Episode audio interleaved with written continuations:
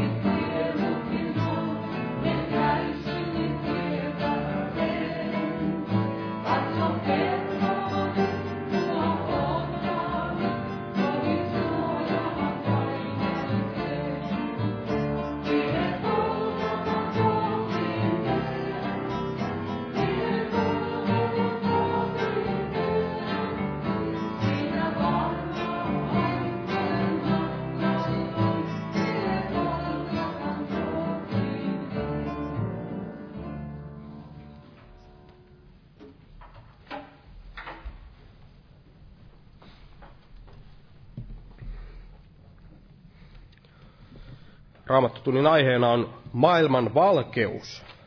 Maailman valkeus ja aloittaa täältä Johanneksen evankeliumista ja sen kahdeksannesta luvusta ja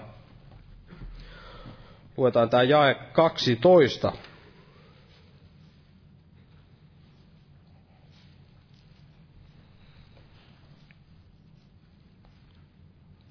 Johanneksen evankeliumi kahdeksas luku ja jae 12, niin tässä Sanotaan näin, että niin Jeesus taas puhui heille sanoen, minä olen maailman valkeus, joka minua seuraa, se ei pimeydessä vaella, vaan hänellä on oleva elämän valkeus. Eli Jeesus puhuu, että hän, hän on maailman valkeus, ja Jeesuksessa meillä on tämä elämän valkeus, mutta Jeesus toisaalla sitten sanoi myös tällä tavalla, eli täällä Matteuksen evankeliumissa ja sen viidennessä luvussa, eli täällä Vuorisaarnassa, Matteus 5 ja tämä jae 14 sanoo näin.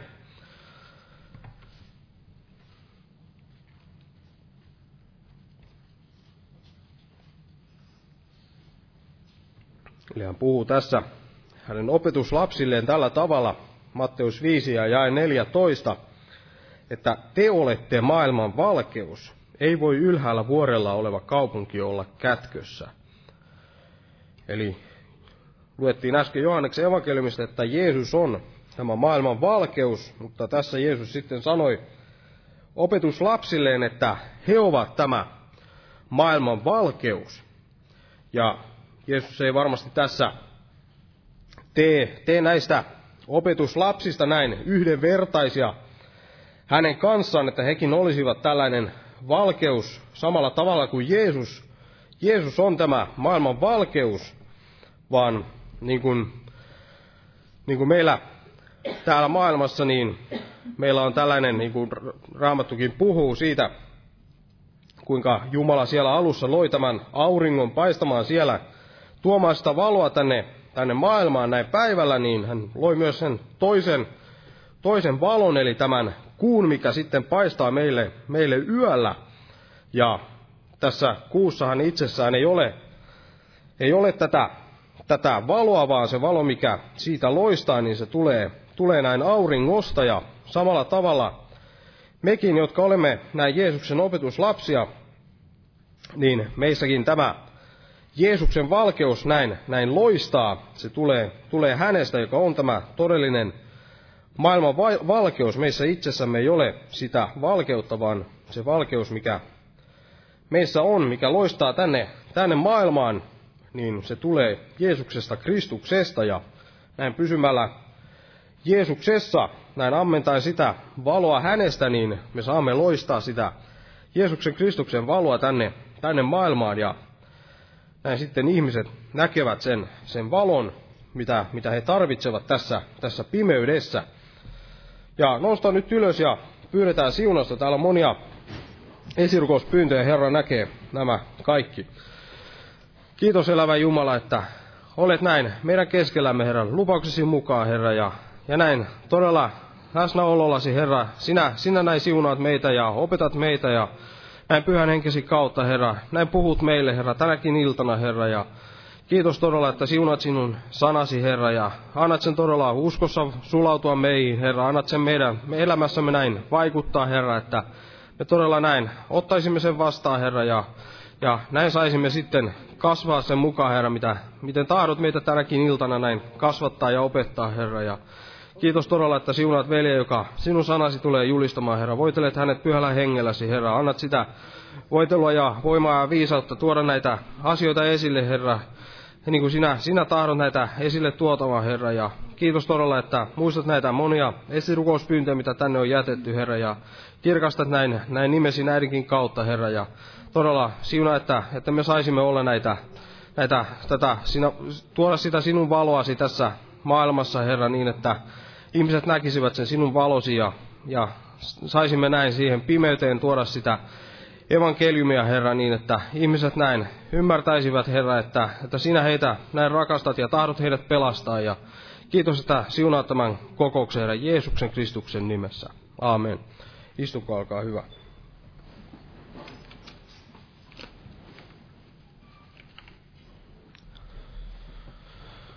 Tällä viikolla kokoukset jatkuu vielä tuttuun tapaan. Täällä on viik- arki päivisin näin kello 12, eli torstai ja perjantai on nämä päivärukoushetket täällä, täällä seurakunnassa kello 12 ja, ja sitten huomenna myös evankeliointi-ilta. Ja perjantaina sitten rukouskokous kello 19 ja sitten viikon loppuna on lauantaina herätyskokous kello 18 ja sunnuntaina ehtoolliskokous kello 18. Tervetuloa näihin tilaisuuksiin ja jos nyt lauletaan jälleen yhteinen laulu, otetaan laulu numero 397, 397 ja laulun aikana kannetaan myös vapaaehtoinen uhrilahja Herran työn hyväksi. Jumala siunatko jokaista uhrin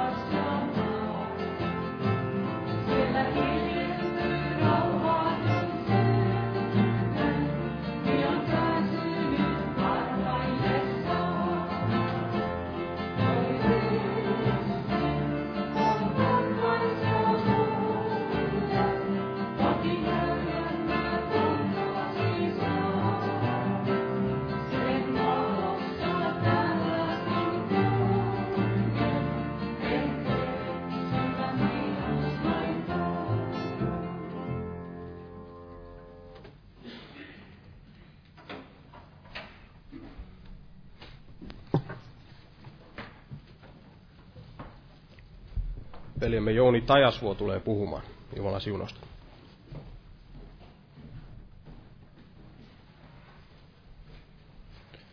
Jumalan rauhaa jokaiselle.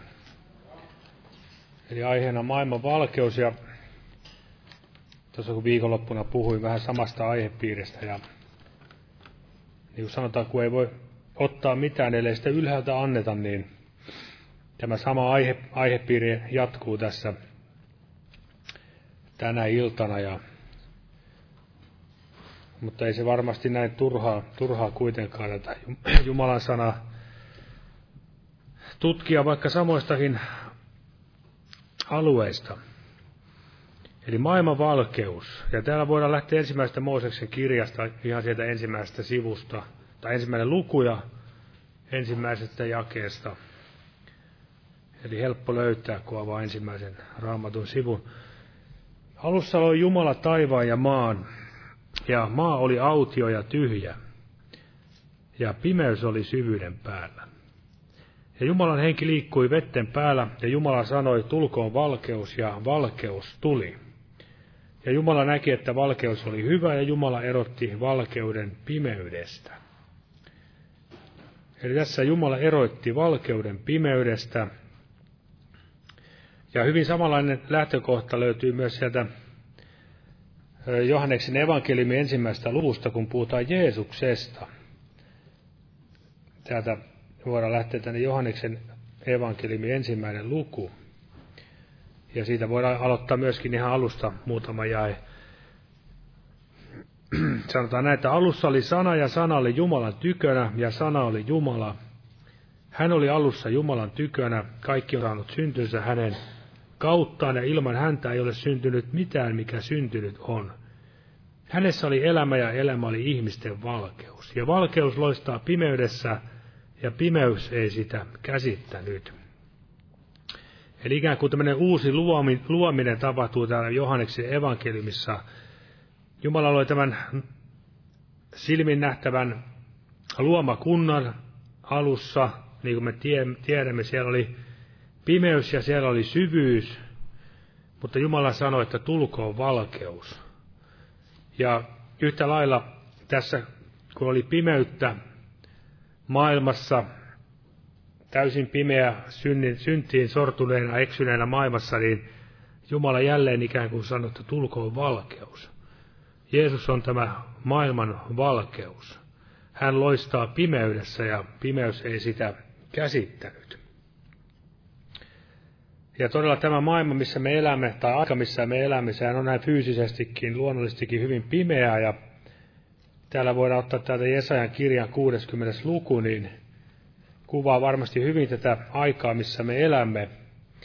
Jesajan kirja 60, siinä jakessa kaksi sanotaan näin, 60 ja 2, sillä katso pimeys peittää maan ja synkeys kansat. Eli kyllä kun katsoo näitä kansakuntia, miten, missä mennään, niin aika pimeätä pimeätä touhua on. Ja se on semmoista pimeyttä, mitä ei voi näin niin kuin millään fyysisellä lainsäädännöllä eikä millään muulla, muulla tavalla ihmisistä pois ajaa.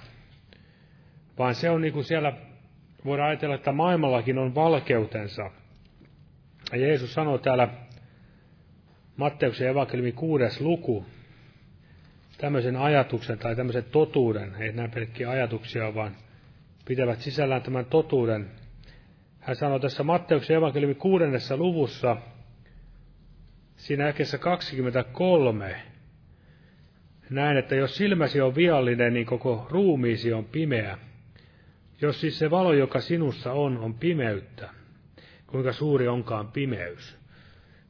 Eli ihmiset luulevat näkevänsä valkeuden ja ehkä hakevat monennäköistä valais, valaistumista itsellensä, varsinkin tämmöiset itämaiset ja New Age-uskonnot, nämä kaikki näin ihmisille tarjoavat jonkinnäköistä valaistumista, mutta sieltäkin aina kun ihmisiä on pelastunut, niin he ovat huomanneet, että se kaikki on ollut valhetta.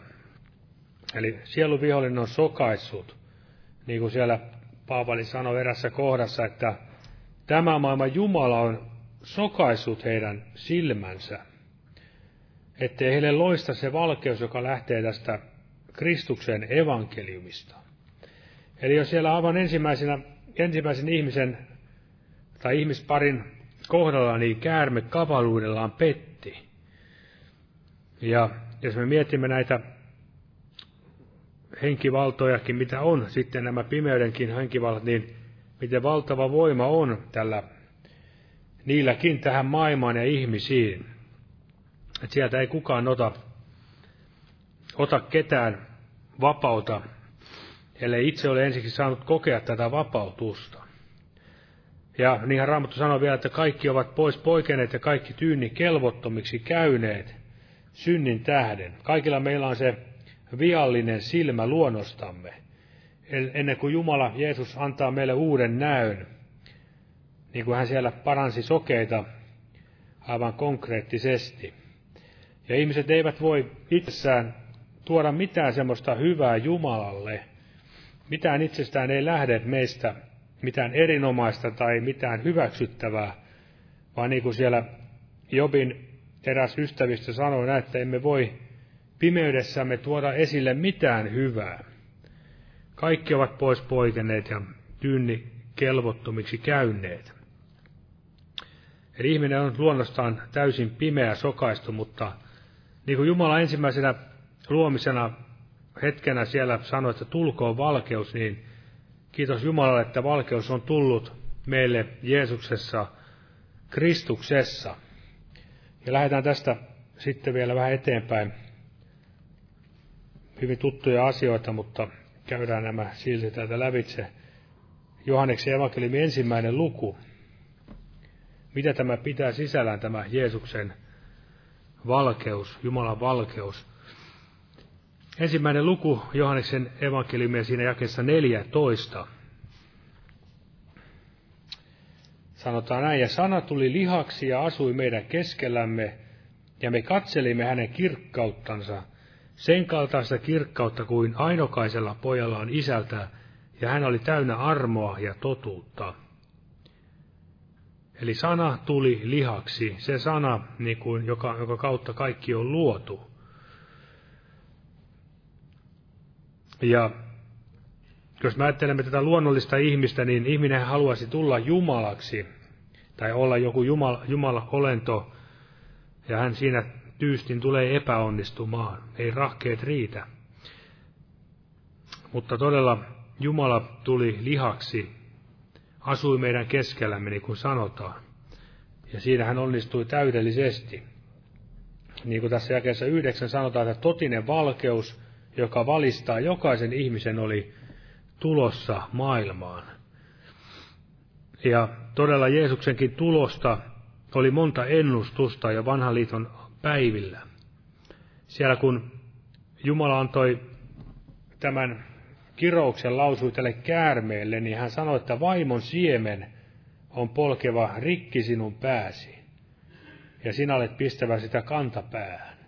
Eli puhutaan vaimon siemenestä, ja jokainen meistä ymmärtää, että vaimollahan ei ole luonnostaan mitään siementä, vaan se siemenä tulee näin miespuoliselta henkilöltä, mutta tässähän puhutaankin juuri tästä Jeesuksen sikiämisestä neitsyöstä, neitsyessä tai pyhästä hengestä sikiämisestä. Eli hän oli siinä mielessä täysin poikkeuksellinen meihin muihin verrattuna.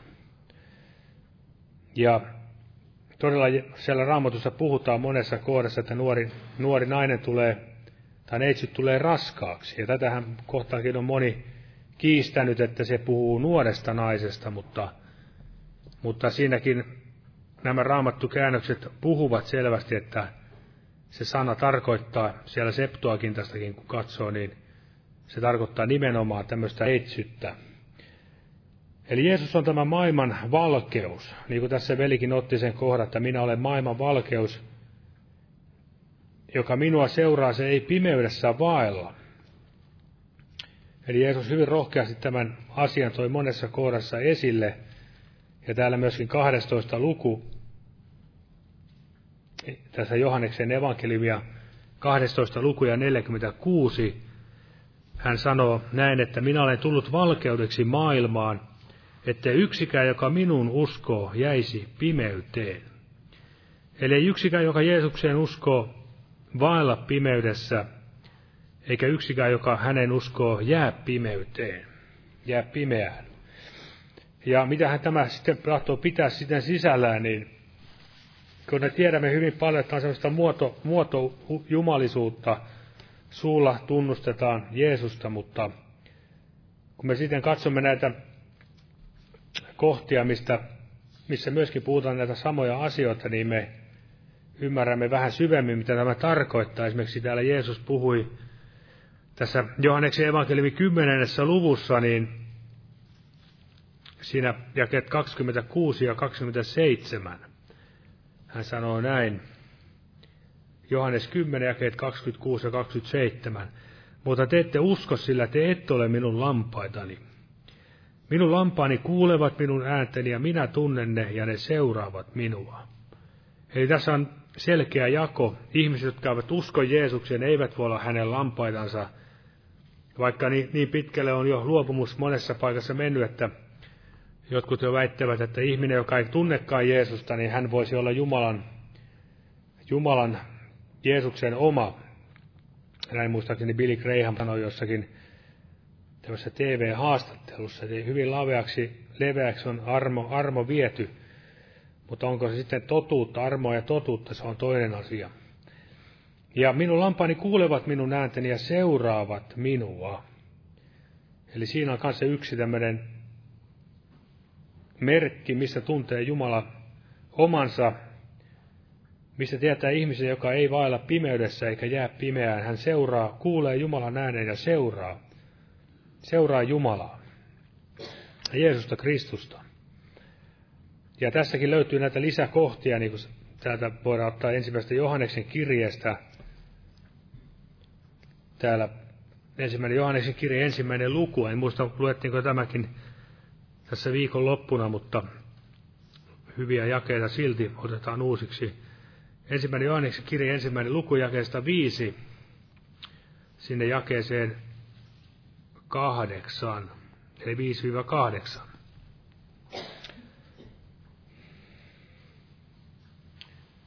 Ja tämä on se sanoma, jonka olemme häneltä kuulleet ja jonka me teille julistamme, että Jumala on valkeus ja ettei hänessä ole mitään pimeyttä.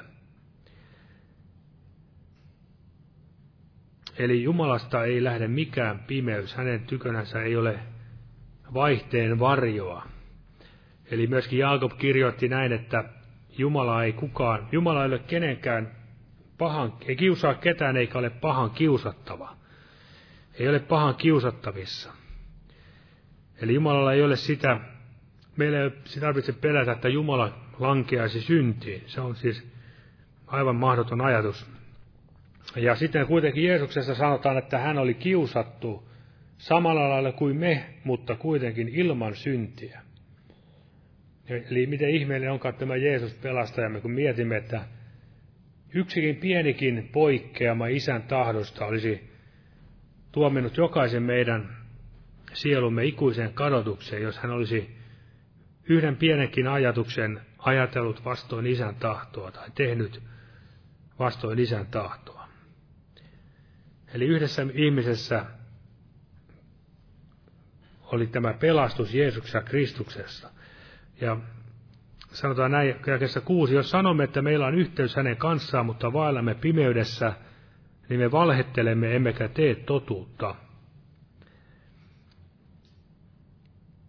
Ja tätäkin ajatusta meidän on hyvä tutkia itseämme Jumalan sanan valossa – että vaalammeko pimeydessä vai vaalammeko Kristuksessa. Tutkikaa itseänne, niin kuin Paavalikin siellä kehoitti. Mutta jos me valkeudessa vaellamme niin kuin hän on valkeudessa, niin meillä on yhteys keskenämme ja Jeesuksen Kristuksen hänen poikansa veri puhdistaa meidät kaikesta synnistä. Jos sanomme, että ei meillä ole syntiä, niin me eksytämme itsemme ja totuus ei ole meissä. Eli ihminen, joka väittää, että hänessä ole syntiä, ei asu syntiä hänen lihassaan, niin siitä me voimme aivan varmasti olla, että tämä ihminen on täysin, täysin mennyt harhaan. Mutta todella tämä ajatus siitä, että meidän tulisi tutkia itseämme, se löytyy sieltä Paavalin kirjeestä ja Paavali monessa kohdassa tämä sama asia teroitti, koska maailma yrittää, pimeys yrittää saada valtaansa. Siellä Jeesuskin sanoi opetuslapsille, että saatana on tavoitellut valtaansa teitä, seuloakseen teitä niin kuin nisuja. Eli näin, näin se yrittää tehdä. Ja millä tavalla maailma sitten, tai vihollinen yrittää uskovaisia langettaa. Tietenkin on nämä lihan synnit, tämmöiseen voidaan sanoa näitä synnin rapakoissa lähtisi uskovainen jälleen rypemään. Se on yksi, mutta nämä hieno, tai sanotaan hienovaraisemmat vai voi sanoa kavalammat synnit ovat juuri ne, kun valheen puhujat ulkokultaisuuden vaikutuksesta pettävät. Eli ihmiset, joilla on ulkokuori, jumalisuuden ulkokuori, mutta he kieltävät sen voiman tai vastustavat totuutta ja pettävät suloisilla sanoilla vilpittömien sydämet. Eli siinä on melkoinen paketti, ja siinä on varmasti se oma viehätysvoimansa ja lumo, lumousvoimansa näissä kaikissa. Ulkokultaisuus, teeskennellään pyhempää kuin ollaan, ja puhutaan Jumalan sanaa, mutta ei sitten kuitenkaan sisimmässä tahdota sitä itse noudattaa. Ja tätä, näitähän vastaan sitten alkuseurakuntakin kävi näitä taisteluita. Puhutaan niistä parimme luikertaneista valhevelistä. Ja siellä myös Johannes Kastajakin sanoi kovat sanat näille sen ajan fariseuksille ja kirjan oppineille, jotka tahtoivat näin ilman sisäistä muutosta tulla sinne kasteelle. Eli meidän tulee tutkia itseämme tällä Jumalan sanalla. Se on se ainoa, ainoa oikea auktoriteetti, millä voimme sitä tutkia. Ja niin kuin täällä tämä hyvin tuttu jae täältä psalmi 119 sanoo näin, näin tämä kohdan täällä, psalmi 119 ja jae 105, eli hyvin tutut jakeet, sinun sanasi on minun jalkaini lamppu ja valkeus minun tielläni. Eli Jumalan sana valaisee meidän kulkumme ja millä tavalla meidän tulisi ottaa vaarin, aivan niin kuin tämä psalmikirjoittaja kirjoittaa muun muassa tässä jakeessa 129 hän sanoo näin, että ihmeelliset ovat sinun todistuksesi. Sen tähden minun sieluni ottaa niistä vaarin. Kun sinun sanasi avautuvat, niin ne valaisevat ja antavat yksinkertaiselle ymmärrystä. Antavat yksinkertaiselle ymmärrystä. Ja se on jo ymmärrystä, että ei paha meitä hallitse, niin kuin hän sanoo tässä jakessa 133. Tee minun askeleeni vakaviksi sanallasi, äläkä salli minkään vääryyden minua hallita. Eli se on sitä nöyrää arkaa tuntua, mitä meidän tulisi rukoilla Herra edessä, että tutki minua Jumala ja tunne minun sydämeni. Jos tieni on vaivaa vievä, niin ohjaa minut iankaikkiselle tielle. Älä salli minun sydämeni taipua pahaan, pitämään, pitämään jumalatonta menoa yhdessä jumalattomien kanssa. Eli Jumalan sanan kautta, ja sen takia sen tulisi näin runsaasti meissä asua, että me sen kautta kasvaisimme, niin kuin me tiedämme, ettei me olisi enää alaikäisiä, ajelehtivat ajelehtivat ja joita viskellään kaikissa eksytyksen kavalissa juonissa – ja erät, erät henkilöt tätä raamatusta, ei nimiä mainita, mutta osoittavat sen, että kyllä se Jumalan sanan tutkiminen kannattaa. Täällä mainitaan muutamassa tai parissa jakeessa täällä apostolien teot 17 luku. Täällä puhutaan Berean juutalaisista. Ja siitä voi ottaa pari jaetta siitä 17 lukujakessa 10, jakessa 10 sanotaan näin, mutta veljet lähettivät heti yötä myöten Paavalin ja Silaan Bereaan. Ja kun he olivat saapuneet sinne, menivät he juutalaisten synagogaan. Nämä olivat jalompia kuin Tessalonikan juutalaiset. He ottivat sanan vastaan ja hyvin halukkaasti tutkivat joka päivä kirjoituksia, oliko asia niin. Ja monet heistä uskoivat niin myös useat ylhäiset kreikkalaiset naiset ja miehet. Eli, eli he olivat jaloja. Eli tällä tavalla Jumalakin myös katsoo ihmisiä. Jotkut ovat moukkia, mutta jotkut voivat olla jaloja. Jalomielisiä, eli varmasti se tarkoittaa jotain niin kuin siellä, että heissä on jotain Jumalalle otollista.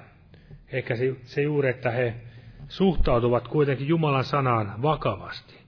Niin että siitä kun Jumala lähettää pelastuksen evankeliumin, niin he tahtovat ottaa sen vastaan. Tässä sanottiin näin, että he tutkivat halukkaasti joka päivä kirjoituksia. Eli heillä oli todella nälkä, jano Jumalan vanhuskautta kohtaan. Heillä oli sitä todellista Jumalan pelkoa. Ja mitä vielä sanottiin, monet heistä uskoivat. Eli näin heidänkin etsimisensä, jaloutensa, jalomielisyys palkittiin. Jumala antoi heidän löytää totuus Jeesuksessa Kristuksessa. Eli he ovat täysin päinvastaisia, niin kuin siellä Jeesus sanoi erästä henkilöistä, että he eksyvät, koska eivät tunne kirjoituksia eivätkä Jumalan voimaa. Ja myöskin voi olla näin, niin kuin siellä psalmissa sanottiin, että otetaan se kohta täältä, psalmi 50, kuvastaa myös tätä ihmisen surullista piirrettä, miten voi suhtautua Jumalan sanaan. Eli psalmi 50, Tässä tämä jää 16 sanoo näin. Mutta jumalattomalle Jumala sanoo, mikä sinä olet puhumaan minun käskyistäni ja ottamaan minun liittoni suuhusi. Sinä, joka vihaat kuritusta ja heität minun sanani selkäsi taakse.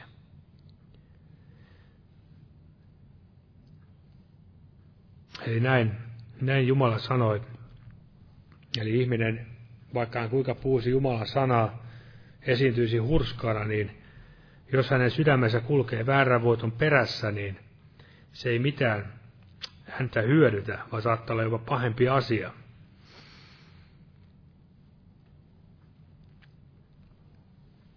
Ja tämä semmoinen ajatus myös löytyy täältä raamatusta, että tämä evankeliumi on se, mitä kautta Jumala tuo tämän valkeuden tähän maailmaan. Se on ilon ja valkeuden sanoma. Ja siitähän löytyy esimerkkiä vaikka kuinka paljon.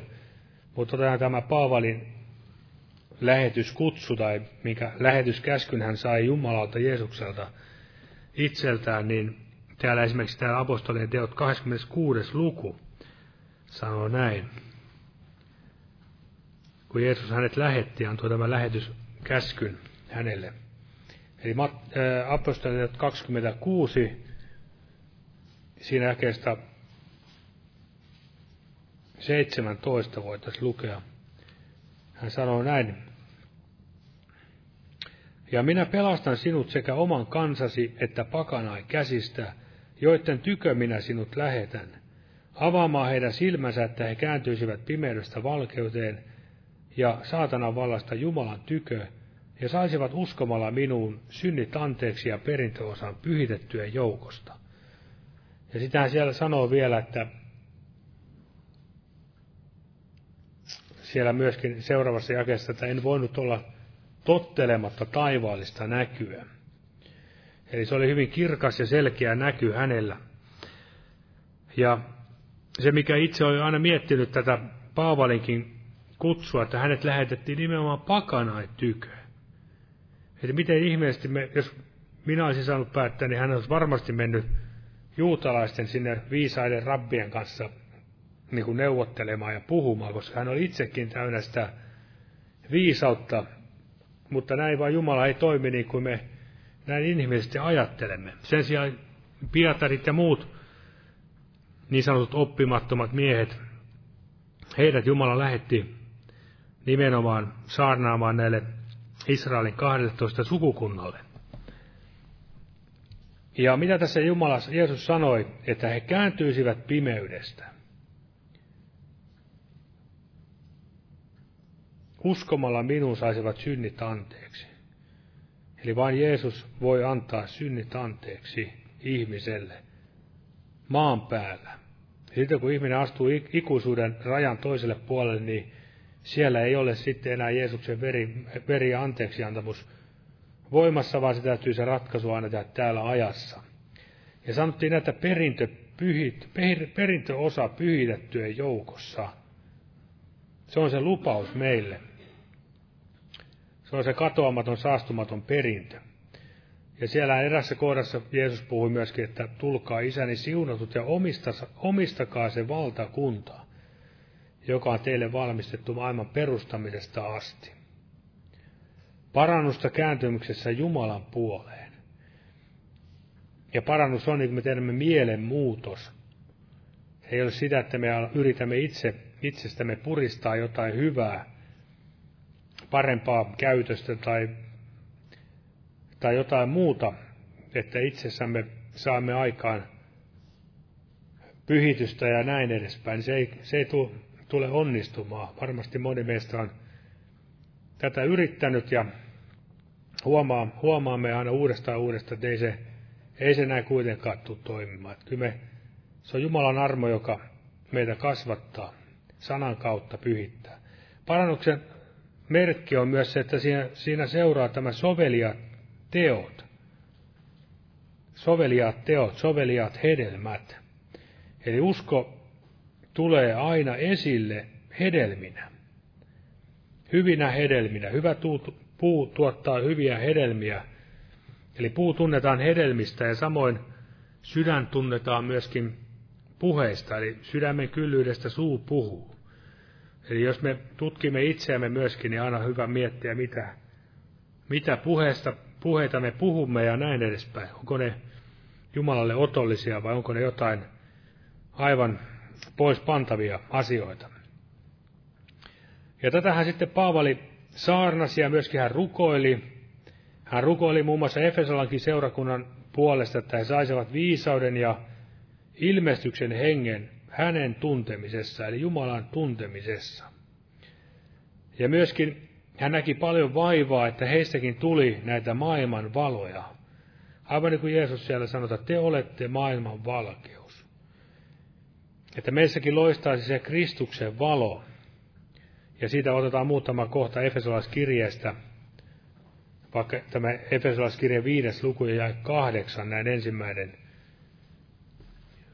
ensimmäiseksi, eli Efesolaiskirja viides luku ja jae kahdeksan.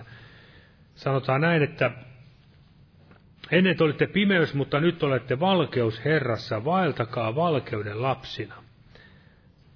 Ja luetaan vielä muutama ja eteenpäin, koska liittyy oleellisesti tähän. Sillä kaikkinainen hyvyys ja vanhurskaus ja totuus on valkeuden hedelmä. Eli kaikkinainen hyvyys, vanhurskaus, totuus on valkeuden hedelmää ja tutkikaa, mikä on otollista Herralle, älköönkä teillä olko mitään osallisuutta pimeyden hedelmättömiin tekoihin, vaan päinvastoin nuhdelkaakin niistä. Ja täällä vielä samassa kirjeessä, ensimmäisessä luvussa tätä Efesolaiskirjettä sanotaan näin, jakessa 11. Hänessä me myös olemme saaneet perintöosan, ollen siihen edeltä määrätyt hänen aivoituksensa mukaan, hänen, joka vaikuttaa kaikki oman tahtonsa päättämän mukaan, että me olisimme, että me olisimme hänen kirkkautensa kiitokseksi, me, jotka jo edeltä olimme panneet toivomme Kristukseen. Eli meille on, olemme saaneet perintöosan ja olemme hänen kirkkautensa kiitokseksi. Ja vielä tässä toisessa luvussa jakessa kymmenen, toinen luku ja kymmenen, sanotaan näin, että sillä me olemme hänen tekonsa luodut Kristuksessa Jeesuksessa hyviä töitä varten, jotka Jumala on edeltäpäin valmistanut, että me niissä vaeltaisimme. Eli Jumala on, vaeltanut, äh, Jumala on siis edeltäpäin valmistanut nämä hyvät teot. Ja sen takia meitä kehotetaan rukoilemaan, että tapahtukoon sinun tahtosi myös maan päällä, jokaisen meidän kohdalla, että me voisimme sillä tavalla kirkastaa isää vaeltamalla niissä hyvissä teoissa ja olemalla hänen kirkkautensa kiitokseksi.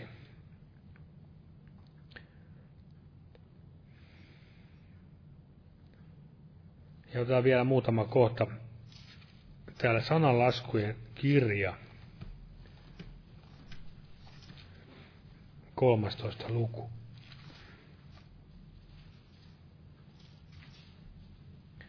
Siinä tämä ja yhdeksän. Sanalaskut 13 ja jae yhdeksän.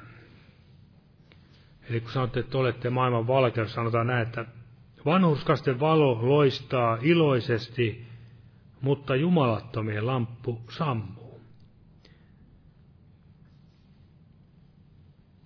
Eli mikä siinä lampussa loistaa silloin, kun Jumala pyhä henki saa näin täyttää meitä, niin silloin Jumala myöskin varmasti meidän kauttamme loistaa iloisesti. Esimerkiksi masennus ja alakuloisuus, jos on aina sitä olotilaa, niin varmasti silloin pitäisi hälytyskellot soida meidänkin elämässämme ja tutkisimme, mitkä ovat ne syyt. Eli Jumala ei varmasti ole tarkoittanut niin, että me olemme aina katse maahan päin ja aina nokka kääntynyt seuraavia pettymyksiä kohden, vaan todella aina saisimme kulkea voittosaatossa Kristuksensa. Ja Jumala ei ole se, joka tahtoo painaa meitä alaspäin, masentaa, vaan siellä sanotaan, että hän pain, alaspainetut hän nostaa. Herra rakastaa vanhuskaita ja alaspainetut hän nostaa. Ja täällähän muun muassa siellä muistamme, kun Paavalikin oli merimatkalla sinne Roomaan, niin siellä oli tämä suuri myrsky, joka iski sinne lauttaan, tänne laivaan, ja siellähän sanottiin näin, että apostolien 27. luku, jos tämä yksi jae tästä otetaan, niin 27. luku ja 20, kun ei aurinko eikä tähtiä näkynyt moneen päivään ja kova myrsky painoi, katosi meiltä viimein kaikki pelastumisen toivo. Eli ihminen, joka ei todella näe mitään valoa elämässä, niin hän on todella vangittu siihen kurjuuteen ja pimeyteen. Mutta niin kuin me tiedämme, niin joka Jumala on Herran turvaa, niin, niin hän ei jää häpeään. Ja siellä Paavali sai kokea sen ihmeellisen avun. Siellä enkeli ilmestyi, niin kuin siinä jakessa 24, hän sanoo näin, että älä pelkää Paavali keisarin eteen sinun pitää menemään. Ja katso, Jumala on lahjoittanut sille kaikki, jotka sinun kanssasi purjehtivat. Eli aivan päinvastoinen sanoma Jumalalta. Ihmisten omat mielialat olivat hyvin alhaalla, hätävät, että ei ole mitään pelastumisen toivoa, mutta kesken kaiken tämän myrskyn sanoikin Jumala, että Jumala on lahjoittanut sinulle kaikki, jotka sinun kanssasi purjehtivat. Eli todella ihmeellistä. Se on hyvä meidänkin muistaa, kun tulee niitä pimeitä päiviä ja hetkiä, jolloin voimme sanoa niin kuin mielessämme, niin kuin nämä apostolit sanovat siellä myrskyävällä merellä, että Herra, opettaja, etkö välitä yhtään, että me hukumme. Että ikään kuin tuntuu, että ei Jumala välitä, että kaikki meneekin aivan päinvastaiseen suuntaan kuin pitäisi. Mutta monasti ne ovat sitten sellaisia koetuksia meidänkin elämässä, että ikään kuin Jumala sallii ne, mutta tahtoo niistä, niissäkin kirkastaa sen oman ihmeellisen nimensä, että hän todella on kuoleman voittaja ja hänelle ei ole mikään ole mahdotonta. Mikään ei ole hänelle vaikeata, mitä hän todella päättää tehdä. Tässä tulee tästä, näistä merimatkoista mieleen tämä kohta täältä psalmista 107. Tässä on monia hyviä kohtia, mutta otetaan nämä muutamat jakeet vaan tähän siinä 107 jakeessa 25, hän sanoi sanansa ja nosti myrskytuulen, joka kohotti korkealle sen aallot.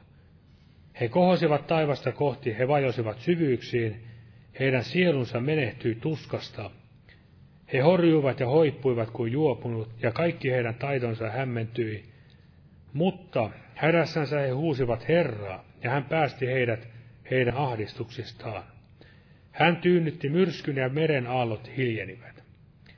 Ja täällä vielä samassa salmissa jakessa kymmenen, he istuivat pimeydessä ja synkeydessä, vangittuina kurjuuteen ja rautoihin, koska olivat niskoitelleet Jumalan käskyjä vastaan ja katsoneet halvaksi korkeimman neuvon. Hän masensi heidän sydämessä kärsimyksellä, he sortuivat eikä ollut auttajaa. Mutta hädässänsä he huusivat Herraa. Hän pelasti heidät heidän ahdistuksistaan, hän vei heidät ulos pimeydestä ja synkeydestä, hän katkaisi heidän kahleensa, kiittäkö se Herraa hänen armostansa ja hänen ihmeellisistä teoistaan ihmislapsia kohtaan, sillä hän särkee vaskiset ovet ja rikkoo rautaiset salvet, salvat. Eli kaiken pimeyden keskellä Jumala edelleenkin voi sanoa näin, että tulkoon valkeus. Ja se on todella hyvä muistaa meidänkin elämässämme, että kaikki on edelleenkin hänen kontrollissaan, niin kuin siellä Paavalin tämä merimatkakin osoittaa, vaikka miltä näyttäisi ulkonaisesti, niin kuitenkin Herra vei työnsä päätökseen ja varmasti sitä samaa hän on voimallinen tekemään meidän jokaisen kohdalla myös täällä tänäkin iltana. Amen. Nostaa pyytämään tässä vielä siunasta tälle loppukokoukselle.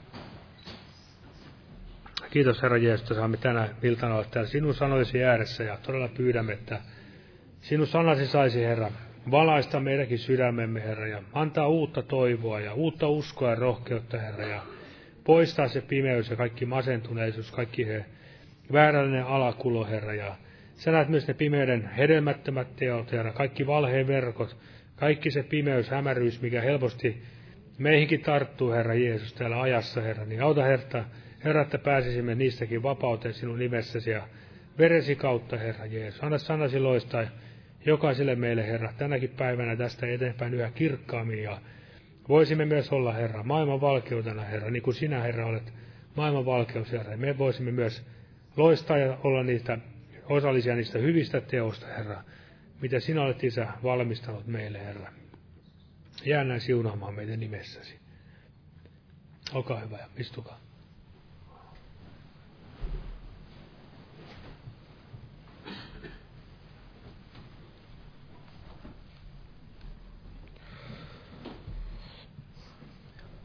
Aamen. Ja lauletaan tähän loppuun tällainen laulu, mikä muistuttaa siitä, mi- mihin pian pääsemme, kun kaikki pimeys on ohi ja saamme nähdä Herran näin koko kirkkaudessaan, niin tämä laulu 618, 618, kohta valkeneepi Herranpäivä kirkkaudessaan.